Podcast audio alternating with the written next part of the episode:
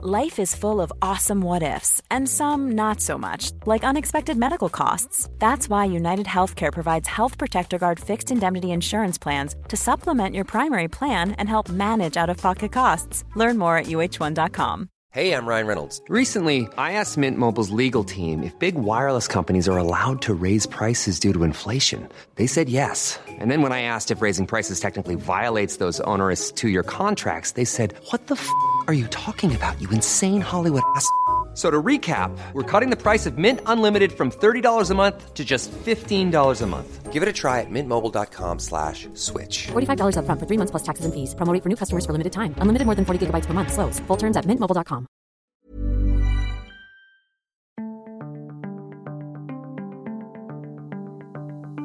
Hello and welcome to Unheard Ideas. I'm Freddie Sayers. The case of Julian Assange the WikiLeaks founder, who has published huge troves of sensitive government documents, has been going on for over 12 years.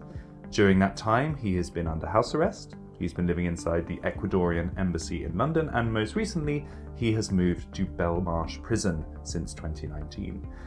His extradition case is ongoing. During that time, he has met, married, and had two children with a half Swedish lawyer called Stella Moris. She has become somewhat of a campaigner for him and joins me here in the studio to talk his case, the ethics of his movement, and what is happening to the free internet. Welcome, Stella. Thank you.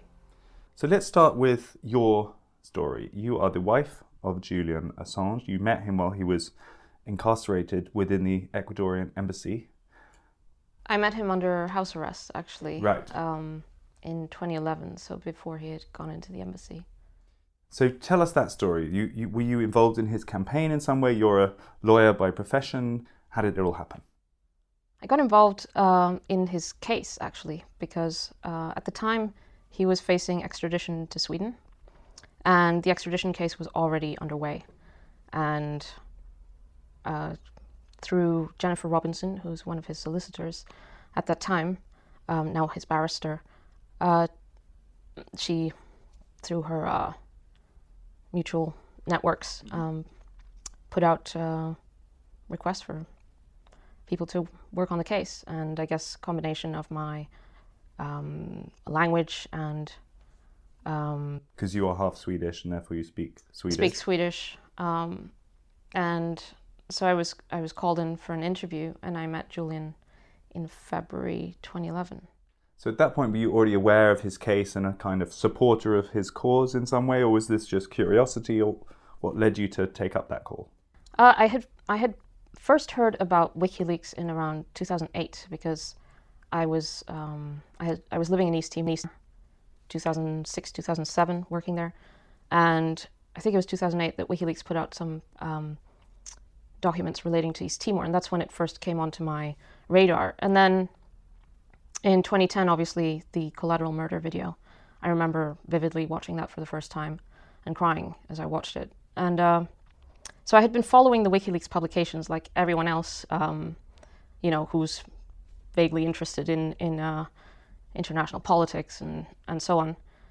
Uh, and you were you were supportive already of the of the fact of it being released, and you kind of felt that it had been a good thing for the world already before having met Julian yeah, I think that was that was the vast majority of the mainstream um, view that that WikiLeaks was bringing a groundbreaking um, new way of doing journalism, and that the publications were just uh, of enormous importance. They're about the Iraq and Afghanistan wars um, and the diplomatic cables. And I mean, if you cast your mind back to that time, until then, you know, no one was reporting about those wars anymore. They were just there. Uh, and the US was not admitting um, that it was recording civilian casualties. And through WikiLeaks, um, 15,000 unaccounted for deaths were um, out in the open. So this kind of thing was of enormous um, importance. I wouldn't say I was a supporter, you know, like uh, campaigning or going to protests or anything like that. I was interested in the in the issue, and um, I also. So when you when you met him for the first time, what was your first impression? Uh, well, um, that he was very rare, like a rare, like someone I, unlike anyone I had met before. Uh, In what way? How does that come across? uh, I mean, he's brilliant and um, unusual in his interpersonal interactions, uh, because I mean, Julian's on the on the autism spectrum disorder, so um, he has this kind of curiosity for uh, people and and things. He has this anyway. He's he's kind of uh, curiosity uh, in well in me, I guess, at the time because he was um, asking me about my background and so on. So it was part of, I guess, the Courtship. no, no, not at that stage. Um, I think because he was, you know, very high profile at the time, and in fact, when I came into the room, I wasn't uh, expecting to meet Julian. Um, it just happened to be where I had been asked to go, and the person I was supposed to meet was on a break, and uh, and Julian thought that I was, I said, I had come for the interview, and Julian thought I was an American journalist that was going to interview him, so he was immediately on guard, um, and you know he was on guard a lot for a long time. It took a long time for me to get to know Julian as a person, but my first impression was, in a way, like I already knew him because I had seen him, and he was very much like I uh, imagined he would be, and at the same time, like a very, uh, like a, a rare creature. So this is the sort of question. This might sound a bit personal, or like your your mum might ask, but did you consider the kind of practical implications of getting involved with someone who is in the middle of this huge furore and was about to possibly be moved into prison? Did you did you think about that? Was that a a big concern of yours? I think a lot of people would think, you know, even if he's great, why get involved with someone when they're going to be in prison all the time? Well, that wasn't all the. Um, when we got together was four years later in 2015, and he was already in the embassy, and by then, you know, he was my uh, best friend, the person I wanted to spend all my time with. Um, obviously, Julian being so exposed uh, politically and in the media, there were a lot of attacks constantly, and I'm quite a reserved um, person, uh, and I, I, you know, was keeping a, a low profile, and I ideally would have, if I if I had had a choice, um, at least then, uh, wanted, you know, I didn't like the exposure at all, uh, and and there was risk, of course, uh, associated with with um, being known to be Julian's partner. On the other hand, uh, you fall in love and you kind of live with the consequences of it if you're true to yourself. Uh, and I don't regret it for a minute. Julian is my, you know, he's my, he's everything to me, and um, and this is the journey that we're we're in. Uh, and you know, when you love someone, you you're just, it's not even an option. Um, So how those early years of you being together then must be among the most unusual of any couples because he's stuck in this building in central London which he can't leave mm. and I guess you just have to visit him whenever you want. How do you actually have a relationship and develop a relationship with someone who is imprisoned within certain rooms of an embassy in London? Well, that was his home, you know, from 2012 when he went into the embassy. Um, it was small. It's not a building. It's you know, it's it's right by Harrods, and it's just half a floor of a building, um, about seven rooms maybe, um, and uh, three of those were, or two and a half, were for his use. And while the Ecuadorian diplomats and the government were on side, uh, there was a there was a good relationship. There was um, you know conferences held there about um, the internet and you know lots of visitors, interesting people constantly visiting.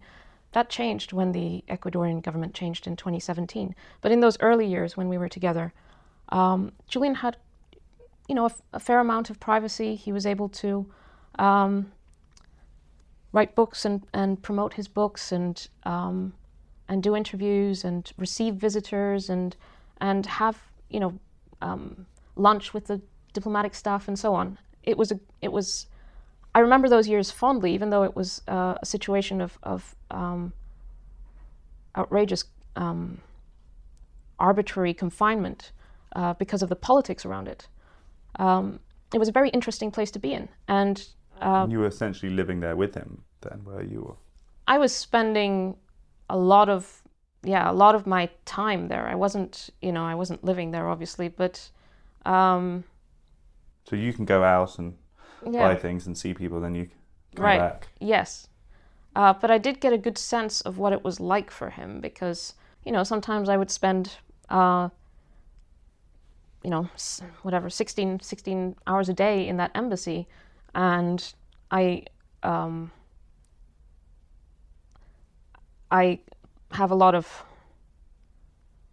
I lived a lot of that with him. And I think if we hadn't found each other, it would have been a lot it would have been extremely uh, difficult for more difficult for him.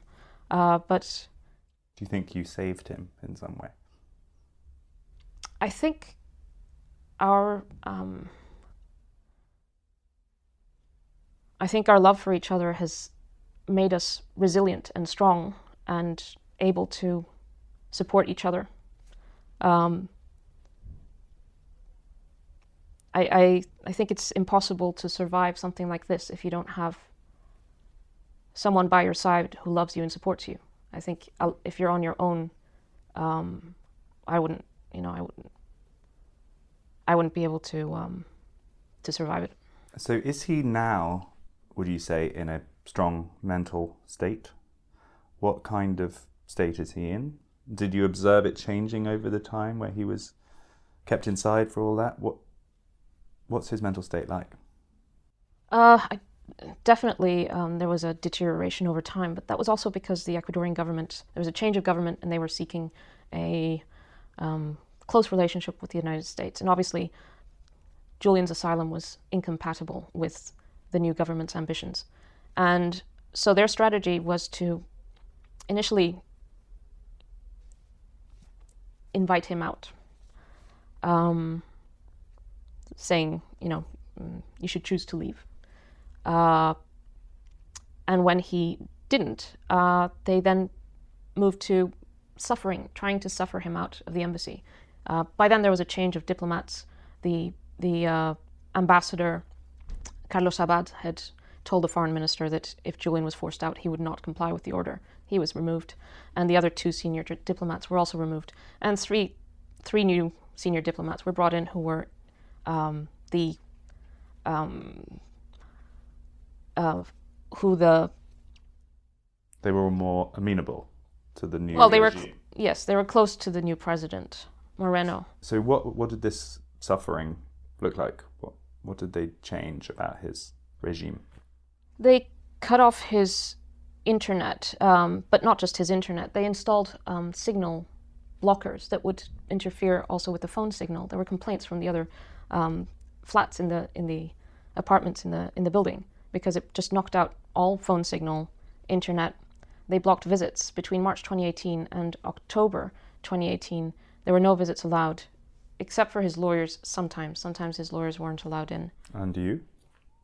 I was sometimes not allowed in. Yeah, um, and then they changed it to a, basically a, a tripwire agreement where there were 27 clauses, and if one of their, them were they one of those clauses were violated, he would be expelled from the embassy. So it was a completely arbitrary um, situation where you didn't know where, where the what the rules were. They were constantly changing, and they were under the threat of him being thrown out of the embassy. Um, and then ultimately, they did things like uh, he was only allowed visits during office hours. So from 5 p.m. on Friday to 8 8:30 on the Monday, he wouldn't see a single soul. There were guards there, um, but they were the security company that was inside the embassy was actually um, secretly working under instructions of the CIA. Uh, it turns out, now we know through a Spanish court case. Um, but the, the attitude from the security guards were, was also um, hostile. Uh, and ultimately, he was, you know, forcibly and violently re- removed from the embassy and taken to Belmarsh prison. So, in Belmarsh Which, prison, where he still is. yeah, Julian Julian has been in Belmarsh prison since the 11th of April 2019. So it's over 3 years. He's not serving a sentence. He's there on remand while the US extradition case makes its uh, takes its course. And uh, it's obviously extremely harsh on him. Um, Belmarsh prison is a harsh prison with Cat A prisoners, which means that um, Julian is, is treated as if he were serving a sentence. Um, you know, he's in his a cell on his own for 20 plus hours a day. Um, he's allowed out into a, a you know cement courtyard with um, um, razor wire around it, and he, you know he's not he's not a violent person. He's not a threat to society. He's a he's a publisher. He's a journalist. So, how many years in total now are we talking of him being, you know, a fugitive from the law? Let's say. He's never been a fugitive from the law. Okay. Well, however we, whatever words we would want to use to describe it, being, Deprived of his liberty. if you Um, prefer, H- how many years in total? No, but it's it's important to clarify that he's never Well, the American judicial system is after him. So, in that sense, he is trying to, to run away from from their. He's trying to challenge an extradition request from the United States. Uh, he was arrested. Uh, he voluntarily went to the police station on the 7th of December 2010. He was put in Wandsworth prison for 10 days. Then he was placed under house arrest under extremely restrict- restrictive conditions. He had to sign uh, at a police station every single day, um, and he could only be outside um, the confines of the house um, from 8 to 10, uh, 8 a.m. to 10 p.m. He was never charged in Sweden. Never. For the nine years that the Swedish authorities um, were had this preliminary investigation open, he was never charged. And the Swedish preliminary investigation uh, was never a serious investigation because they never moved to question him. What serious investigation refuses to question the supposed suspect for years on end, especially in a sex case? Let's just deal with those separately then. The kind of the Swedish Mm-hmm. um, situation and the American. In both cases, as his wife now, um, do you not feel there is any argument that things might have gone better if he had actually gone with the process, argued his innocence, and seen what the normal judicial system came out with? I mean, do you think, in retrospect, that he made the right call, or do you think it's been a very long time? Do you think he might have been in a better position by now if he had turned up and answered the charges? there were no charges, and that's exactly my point. That the process in Sweden was extremely irregular from the start. Uh, no serious investigation, refuses to question a suspect for years on end, and in fact, the Swedish prosecutor was only compelled to question Julian after six years by a Swedish court who said she had failed her duty. Um, I think part of the problem is that there has been an extremely uncritical um, approach to what happened and what was being done to Julian. Partly because um, because there was some antagonism with him in WikiLeaks in the media and so on, but there was no um, look. Julian and WikiLeaks, of course, was in an extremely politically exposed position once WikiLeaks had started publishing the cables, the Iraq and Afghan uh, war diaries, and so on. Extremely exposed. And the legal processes that were initiated were highly unusual. And there should have been extra scrutiny that everything should have happened um, correctly, but instead they were politicized from the start. So, what is your contention then about the Swedish case? What what do you think the truth of it is? Why why were all those irregularities happening? What was behind it? Do you think? Well, there was a Daily Beast article um, that came out about seven days before Julian went to Sweden, saying that um, the U.S. State Department was asking its allies to find a way to stop Julian in his tracks, um, and to find any way to um, to initiate some kind of criminal proceedings against him. Um, did that happen with Sweden? I don't know, but I know that that Daily Beast article was published. It's absolutely um, undeniable that Julian was uh, in that the case or the preliminary investigation in Sweden was politicized from day one. It was not dealt with as uh, as a, a, regular case, and in, in fact, um, we know a lot about it now. Um, Freedom of Information Act requests have revealed correspondence between the UK and Sweden. And the UK's uh, Crown Prosecution Service, in fact, was the one that told Sweden not to question Julian here, which is extraordinary and completely unjustifiable. And it raises a lot of questions. Um, what is that? I just want to get the sense of what that means. It raises questions because I'm partly Swedish as well.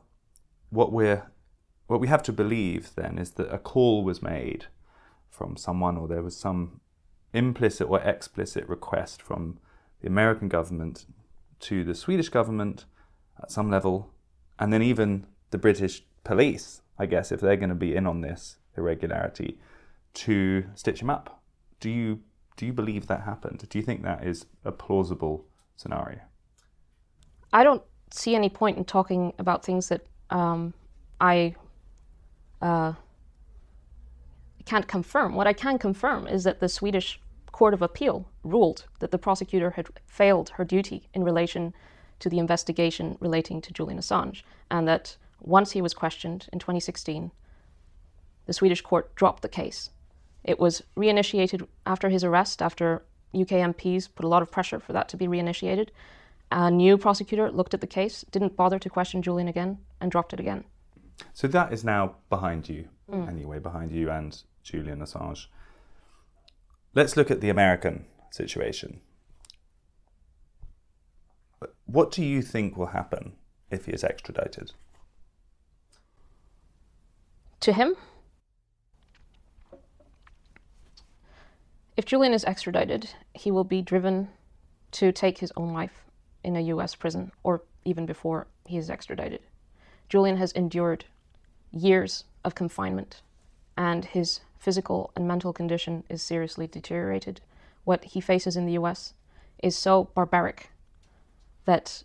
Um, what is it? I mean, uh, spell it out for us. What is it you? What is it exactly you think will happen to him? He will be convicted and just given a full life sentence, or put in a, a particular type Even of prison? Pros- what, what do you what do you fear? Uh, Julian is indicted under the U.S. Espionage Act of 1917. He faces 175 years. Not for, there's no allegation that he's a spy per se.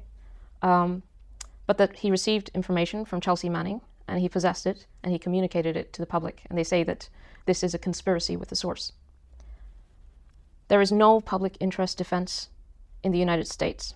The case would take place in the Eastern District of Virginia, just a few miles away from CIA headquarters. It's a court uh, where no national defense, uh, national security defendant has ever won a case. Um, the rules of the jury uh, selection um, mean that you can't challenge uh, a juror who has who is works for the government or whose spouse works for the government because of the concentration in the Eastern District of Virginia, uh, where um, there's a huge uh, um, concentration of national security contractors and uh, national security um, um, government departments. It is a hostile jury on top of that, Julian, uh, the US government has said that because Julian is not a US citizen, he does not have First Amendment rights. I mean, just imagine that the Chinese government were to issue an extradition request for a BBC, the BBC journalist that published the uh, Uyghur detention files. I mean, the U.S. government isn't the Chinese government, though, is it? I mean, The like- precedent is set. The precedent is the same. It, it is the. Well, let's look at it. What, Let, let me just ask if we let's let's entertain a slightly alternative scenario, which is that you could say now is quite a good time for him to appear in court in the US, in that at least from your perspective, there's a democratic administration. Um, a sufficient time has passed that those people who are kind of most exercised by it will are no longer in power. He has very powerful friends in the media and in Congress. And the reality is, if there were a big trial in the US, there would be a big media uh, furore about it and a lot of attention. And probably the outcome would not be quite as grave as you're suggesting. And maybe it would be more favorable to him. But what do do you think there's grounds for optimism in what I've just said? I mean, would you chance it? The U.S. Uh, under the Trump administration, the CIA, when it was headed by uh, Mike Pompeo, plotted to assassinate Julian here in London. There was an investigation that was published in September last year. It had three national security reporters on it, U.S. Americans, not you know, they have no um, uh, particular sympathy for Julian. And that investigation had over 30 sources, including named sources, very senior sources in the Trump um, National Security, uh, um, the National Security Council, the CIA, and so on. And they confirmed that Pompeo was completely obsessed with Julian and taking down Julian to the extent that he had asked for sketches and options about how to assassinate him. And the CIA had actually um, uh, He's Put out, into- he's out though. for What what isn't now is if you've got to face trial, maybe now's the moment to do it. Do do, do you think a- there's any strength in that argument?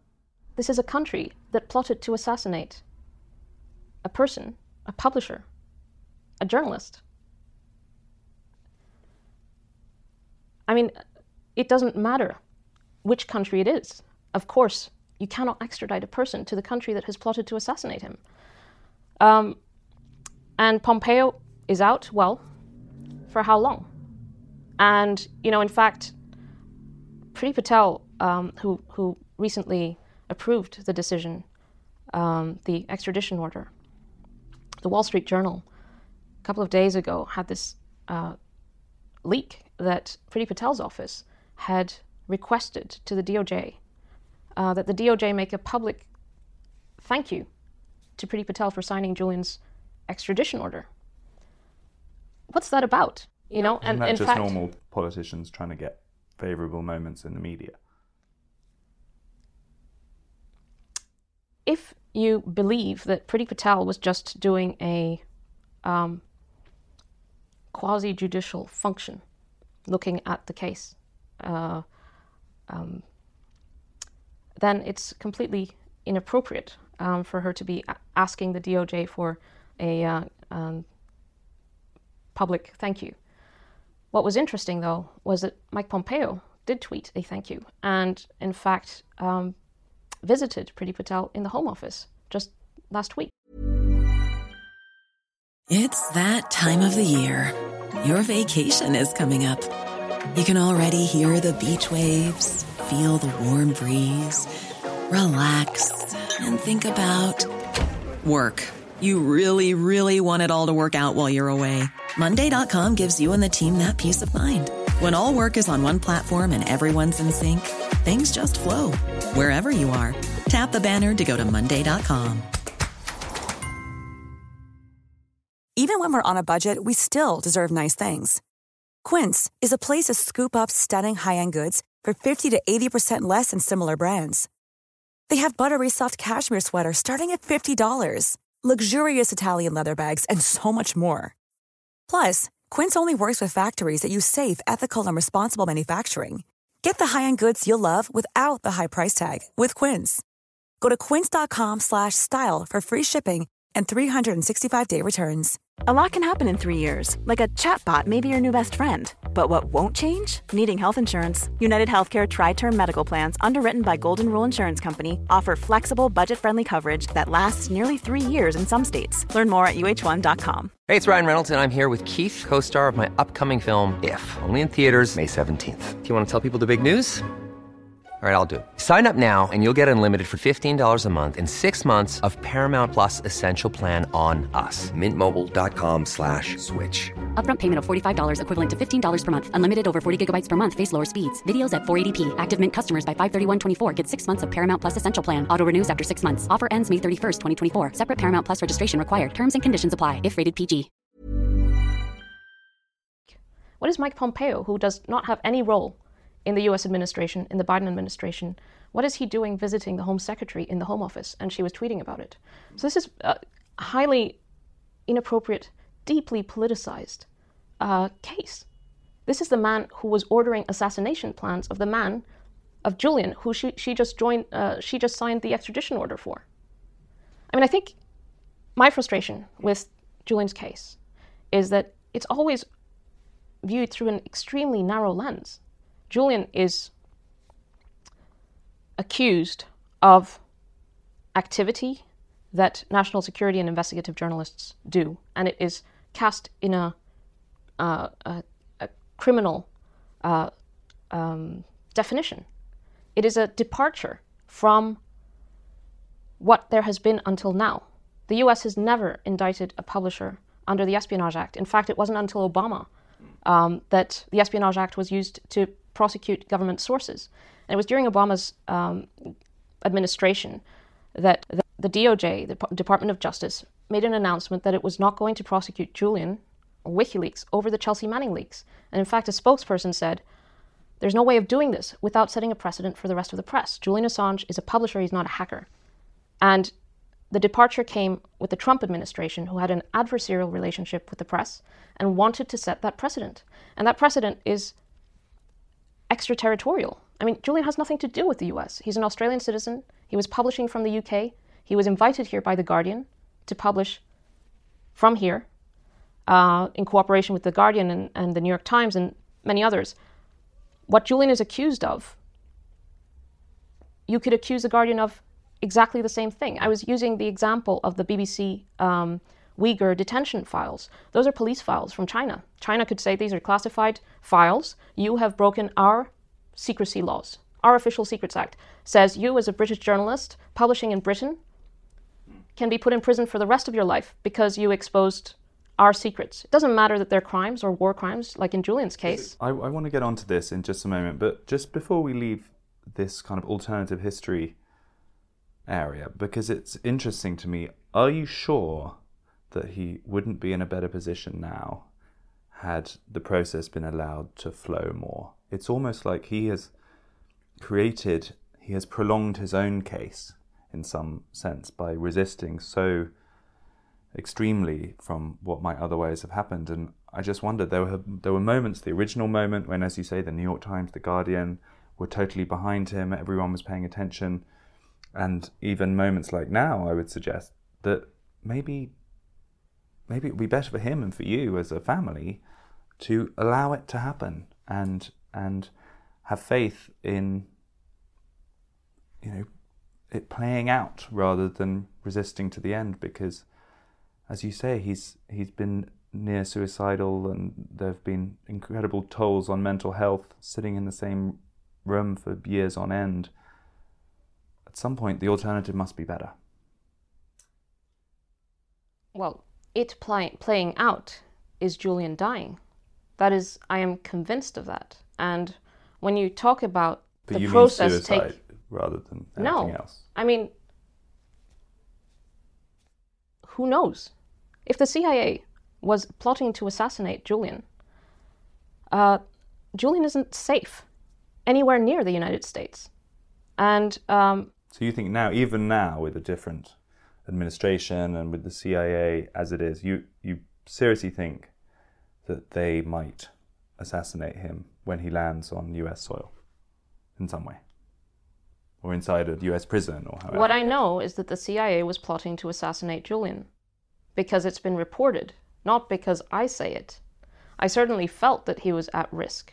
But when you say the processes, let the processes take their course, which processes are we talking about? The legal case in the US. Julian is accused under a piece of legislation from 1917 under which there is no defense. If you make receiving information from a source a crime, possessing it a crime, and publishing it a crime, you're guilty.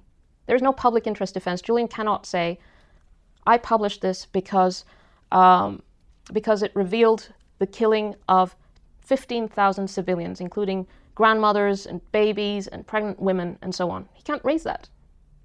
There is no defense. If you cast journalism as espionage, it's over. It's not even about, um, you know, there's this typical, uh, there's this typical uh, question about national security versus, um, you know, public interest and how do you manage these things and the US case is that there is no there is no balancing. You receive information that the US says could have the potential to harm national security. It's not even actual harm, potential. Um, you're guilty. And he faces 17 charges, including 40 years, 40, four charges in relation to the Guantanamo Bay files. And I raise that Guantanamo Bay files because the Telegraph in partnership with WikiLeaks, published exactly the same material. Exactly the same. So that may be the legal situation, but the political reality is that you'd have to have a democratic um, administration presiding over this person who, to many on the left, remains a hero, being incarcerated in this kind of unusual way because of these unusual laws. It just seems at this stage unlikely that that would all fall into place like you're saying, doesn't it? But your very framing of the question, because the administration right now is democratic, he has better chances. That's a political case. And Julian's life is on the line. He's, you know, he shouldn't be in prison. He shouldn't be facing prosecution for what is the most significant journalistic publications of the past 50 years. This is the free press case of our lifetimes. And it's not just about Julian. Julian's case is going through the UK, UK courts right now. It's going to go to the High Court. There are issues that are presented, such as the equivalence between the US Espionage Act, how it's operating in this case, and the Official Secrets Act. This is setting precedent for the scope of press freedom in this country, in the UK. And think about the implications of having an extraterritorial secrecy law affecting someone who is working in the UK, who's not a US citizen, who is publishing alongside UK press. Let's talk about his that central question and his actual case, what he actually did. Do you see the argument, and what do you make of it, that actually governments would practically cease to function if there was no secrecy contract around certain sensitive information? And that they really need that in order to be able to just go about their business. And so to dump huge volumes of highly sensitive information like that into the public arena makes makes it almost impossible. If that were to be accepted as a as you call it a journalistic act, and that was then the precedent, do you see that it would make it almost impossible for governments to function in that kind of environment? Well, I think you need to take a step back. Uh, governments have a legitimate interest in protecting their information. They can legislate to protect it, um, to protect uh, their workers from um, disseminating information, although there should be whistleblower protections, obviously. Uh, that is the government's um, purview. The journalist's role is to publish information of significance to the public. Julian is not accused of the volume of publication. Could have been one document, it would be the same. Uh, the accusation is not about uh, 90,000 um, Afghan uh, war diary entries. Isn't That's the a jour- co- do, you, not think the journalist's role, though, is also to have a sense of responsibility about what they put out? Work- Absolutely. to work on it, to uh, triple check it, to give context, and to try and tell the story in a way that brings truth to light rather than just mass dumping vast volumes of documents that you're not even certain what the repercussions of that might be. I mean, is that journalism? But that's a common misconception that WikiLeaks just dumps information. The publications that Julian is indicted over, uh, the Afghan war logs, WikiLeaks published that in. Look, this is. This was the beginning of data journalism, and so WikiLeaks had this data and then entered into partnerships with the Guardian and others in order precisely to contextualize, to, um, you know, uh, release it in a way that was understandable to the public and also to redact information that was uh, could be um, considered to be uh, a risk. And WikiLeaks did do that. With the Afghan war logs, it withheld 15,000 out of the 90,000 documents. With the Iraq war logs, in fact, WikiLeaks was accused of over redacting. There was an article in Wired, I think, that compared the same document that had been released by the uh, Pentagon under FOIA, under Freedom of Information uh, Act, and the same document published by WikiLeaks, and it was more redacted in the WikiLeaks publication. It's been a Pentagon talking point that WikiLeaks didn't redact, uh, but during the extradition hearing, there has been a lot of um, testimony and documentary evidence that WikiLeaks did, in fact, um, redact this information. Are there any documents or pieces of information that Julian regrets having put out there and wishes had been kept back? Or I don't know how many hundreds of thousands of documents there were in total, but is he entirely happy with every single one of them? Well, unfortunately, WikiLeaks, uh, Julian can't speak for himself, so I can't put words in his mouth. But um, Julian always took uh, steps um, to assess uh, the material, if there was any material that uh, could be considered to be put a person at risk of arbitrary detention or physical harm. Uh, those were withheld, and that was in fact in the agreement that WikiLeaks had, a written agreement with the media organizations, uh, with the cables, that that had to be redacted. In fact, the media organizations, part of their role, apart from researching and using the files and telling WikiLeaks uh, when the stories would be published so that they could be published together, also had to notify WikiLeaks um, and themselves redact the names of people that could be potentially uh, harmed. So this was part of the process. Um, the U.S. government, in spite of you know the typical top, talking points of harm, when they've been under oath in the Manning trial and again in the extradition hearing, have had to admit that they have no evidence of a single person having come to harm as a result of these publications. It's a talking point. Contrast that with what has been revealed with these publications tens of thousands of deaths, um, you know, evidence of complicity in torture, not just the US. You know, the, the cables revealed, or maybe it was the Iraq files, that the US knew that the Iraqi government was torturing detainees and was still handing them over to be tortured. It implicated, um, you know, the commission of crimes committed by, by um, yes, the US, but others as well. And the US politically interfering in the legal processes in Spain and in Italy and in Germany, many concrete cases of wrongdoing, of unethical behavior, and of crimes. So you think of this as a pretty straightforward power battle, then, do you? I mean, is this a case of, as you would have it, a government being caught doing things wrong, exposed, and trying to punish the person who revealed it or make an example of them? Is that as, is that as simple as that? Then, do you think is that is that your version of what's happening here? Julian is a, yes, an example. They're setting an example of um, what can happen if you embarrass the government. And um, the US government, but not just the US government, because Julian is such a high profile case. that it is basically it sets the global standard.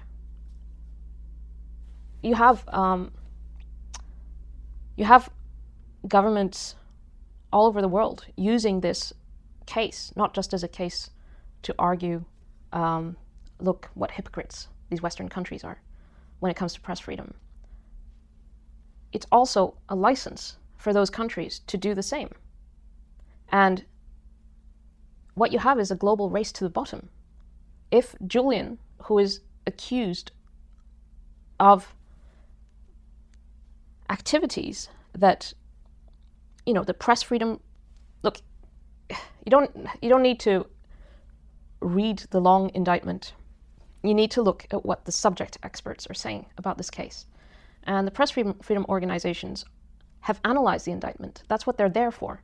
And they see that this case is a danger because of the precedent it sets, because of the way the activity is described, um, and because of the political effect it has. It has an incredible, incredibly chilling effect. No journalist, no person who gets a leak like the Chelsea Manning leak today is going to risk it. You'd have to be mad.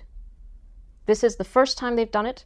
And you know what? It's not just. I see Julian's case. This is why I, I have a lot of frustration about how it's talked about. Julian's case is a.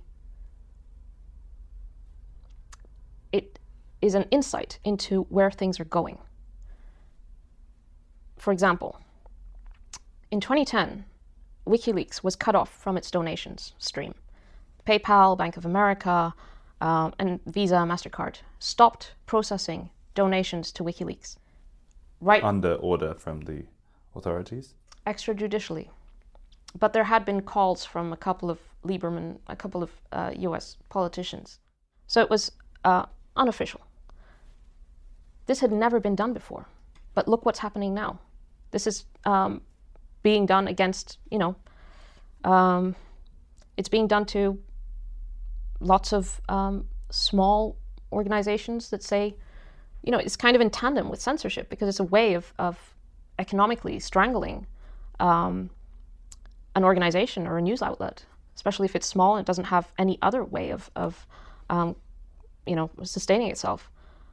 Uh, so when you think about what Julian's campaign is for now, I mean, in a way, we've focused on what it's against, and as you perceive it, the injustices of, of what's happened to him. If we zoom out, what is a lot of people still admire Julian Assange. What what is he for? Would you say? What what what what kind of world does he want there to be? Julian is ori- originally a cypherpunk. Um, he's a free speech activist. So he understood because he was an early adopter of the internet. Um, he understood the architecture of the internet um, early on, and he's also a, a, cryptographer. So he was working on cryptography and encryption, basically. Uh, now, most people are familiar with encryption. Back in 2010, when WikiLeaks was publishing this stuff, um, none of the big organizations used encrypted communications. Um, so obviously, in uh, journalism, 21st century journalism, needs to have uh, a secure way of communicating in order to ensure uh, that surveillance cannot um, interfere with the journalistic process. So he's we, he's pro he's a free speech activist, you would still say, who is also a crypto. Well, I see cryptography as, as cryptography. like the ability to communicate privately is essential for free speech. Um, and everyone knows that. Like everyone's um, now sensitive to the fact that we're using platforms um, that use our data, that have complete insight into our, you know, moods, uh, our search history, and so on. If you don't use uh, these these, um... I mean, I just got to push back on one point, which is that you say the ability to communicate privately is essential for free speech. That's a quote of what you said a moment ago. If I am an ambassador from a government or a junior member of staff of a covering a sensitive, dangerous part of government policy, I need to be able to communicate privately in order for free speech to flourish. So, how does that square with making public loads of private communications. Isn't there a contradiction there? Well, it depends what the um, the government's role is to to ensure that it can protect the communications of those um, of its uh, workers. But if a journalist re- receives um, communications that are of significance to the public, then it is the journalist's role to make that public. WikiLeaks came out of. It's interesting because nowadays no one talks about transparency, but WikiLeaks was formed in 2006, and at the time, you'll remember there was this whole uh, movement for transparent government, open government, Freedom of Information Act requests, and so on. No one talks about that anymore because the surveillance industry and the integration of social media platforms with uh, um, this um, government surveillance and private industry and so on is so integrated. But there was this moment of um, idealism and potential of openness and transparency, and WikiLeaks grew out of that uh, moment. And WikiLeaks was one of many, actually, except Julian's added value was he's an he's a security expert, he's an encryption expert, and he was able to protect sources. And that meant that WikiLeaks would get very high value sources from all over the world, by the way. Kenya, Peru, China. WikiLeaks is still banned in China. Um, and was able to make such headway in and, and transform journalism. Now, the, the tools that WikiLeaks developed, um, the encrypted Dropbox, um, and partnering with other organizations in order to get the most out of big data, like the um, ICIJ now does with Panama Papers and that kind of thing. That was started with WikiLeaks, with these publications. Do you think that moment that you talked about in 2005 6, where the internet was going to be this open place um, where sunshine would be let in and there would be transparency everywhere, um, do you think it's over? Do you think the internet just took a different course? And what future does that lead us towards, do you think? Um, the definitely the commercial internet is a lost cause. It is um, all the large social media platforms are basically uh, tools for surveillance.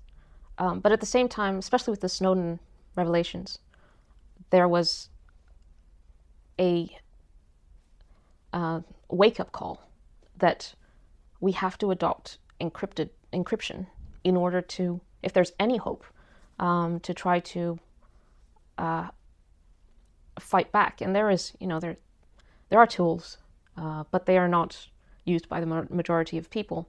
And most people don't have an expectation of privacy anymore, and that limits their um, behavior terribly.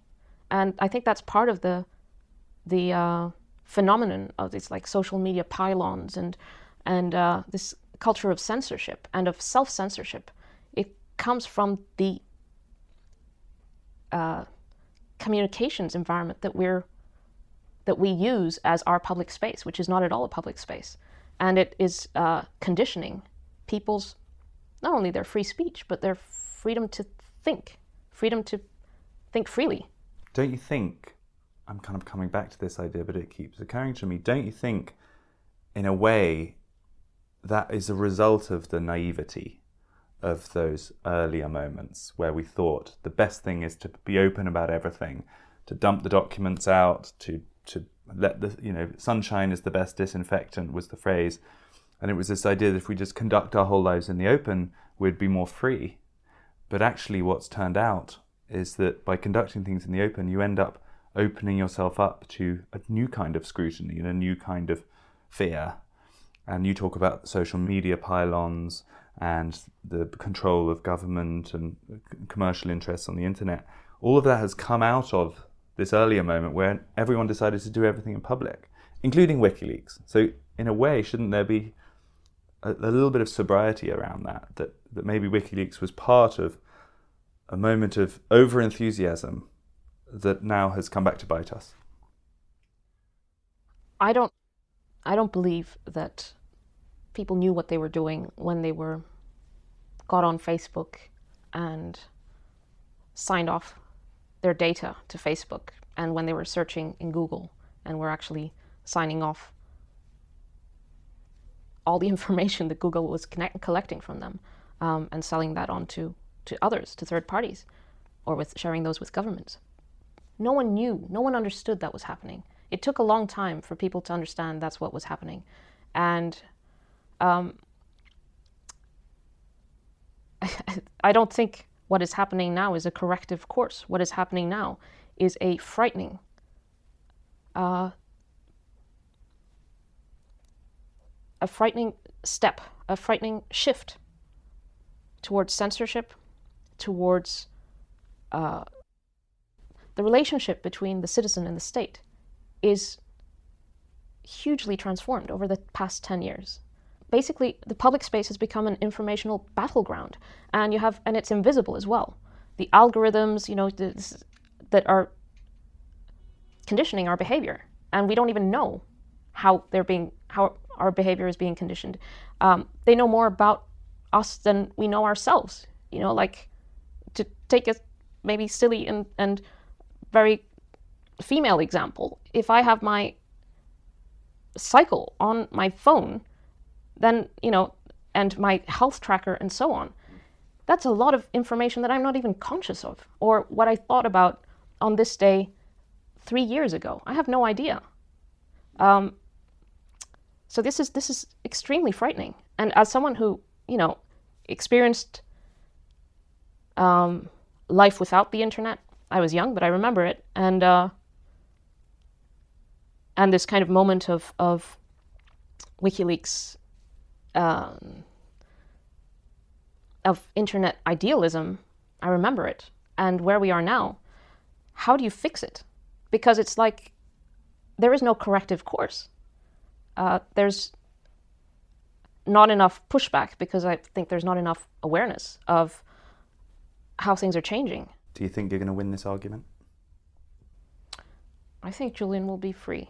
And I think the more people understand what's at stake, how all our rights are uh, are affected, severely affected, by the case against him. It's not some sui generis thing. It has implications for everyone and for the scope of the ability of journalists to be able to report on government wrongdoing.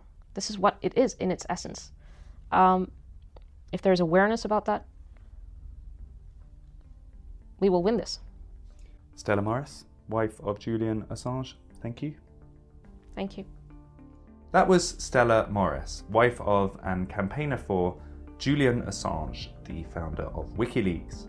Whatever your view on that kind of mass security breach, and the arguments are quite finely balanced when it reaches that kind of scale, we clearly weren't coming to Stella for an impartial assessment of his case. She is, after all, his wife and the mother of his two children, and she just wants to get her husband out of prison. But I thought it was fascinating to hear how they frame it and how they see the passage of time and how the internet has changed since those heady days of the 2000s. Hope you found it as interesting as we did. This was Unheard Ideas.